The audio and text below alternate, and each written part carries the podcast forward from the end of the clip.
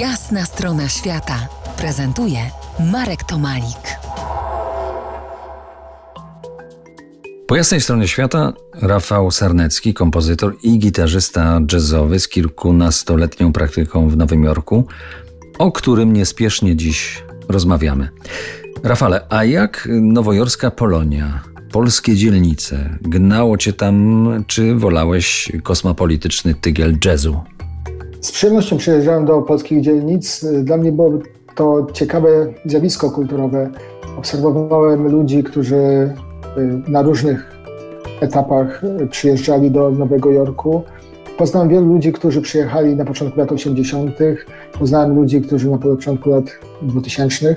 Miałem wrażenie, że wielu Polaków zachowało swoje tradycje polskie z tego okresu, czyli na przykład pamiętam jak w 2005 roku po raz pierwszy zobaczyłem polską dzielnicę, widziałem ludzi, którzy nosili fryzury z początku lat 80., e, słuchali muzyki z lat 80., czyli jakby troszkę pozostali na, tym, na tej polskości z okresu, kiedy przeprowadzili się do, do Stanów.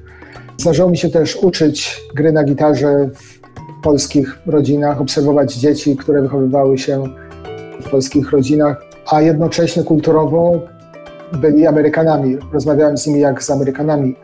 Obserwowałem też różne dzielnice. Obserwowałem y, powiedzmy biedniejsze polskie dzielnice w Nowym Jorku, obserwowałem bogatsze polskie dzielnice gdzieś w New Jersey. Widziałem Polaków, dla których wyjazd do Stanów był rzeczywiście spełnieniem marzeń. Widziałem Polaków, którzy odnoszę wrażenie, że może lepiej byłoby, gdyby jednak pozostali w Polsce.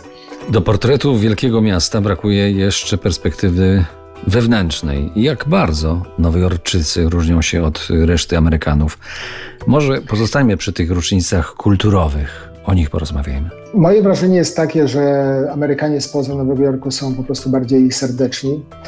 Poznając Amerykanina, który właśnie przeprowadził się do Nowego Jorku, zastanawiałem się czasem, jak długo jeszcze będzie taki serdeczny? No jak to wygląda ten Nowy Jork? Inny jest, y, inny jest na filmach, a inny w rzeczywistości na pewno.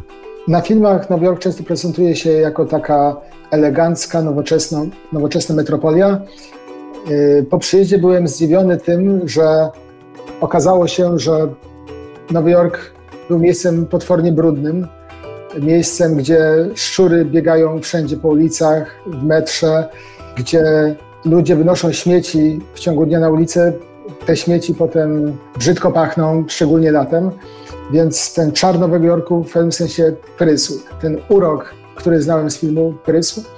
E, nie zmienia to faktu, że jest to miejsce niesamowicie inspirujące, miejsce, które tętnie energią, które nigdy nie śpi, jak to się mówi. Natomiast zdecydowanie jest to najbrudniejsze miejsce w Stanach, jakie widziałem. Byłem w 43 Stanach i można by powiedzieć, że Nowy Jork jest takim najbardziej brudnym miejscem. To jest jasna strona świata w RMS Classic.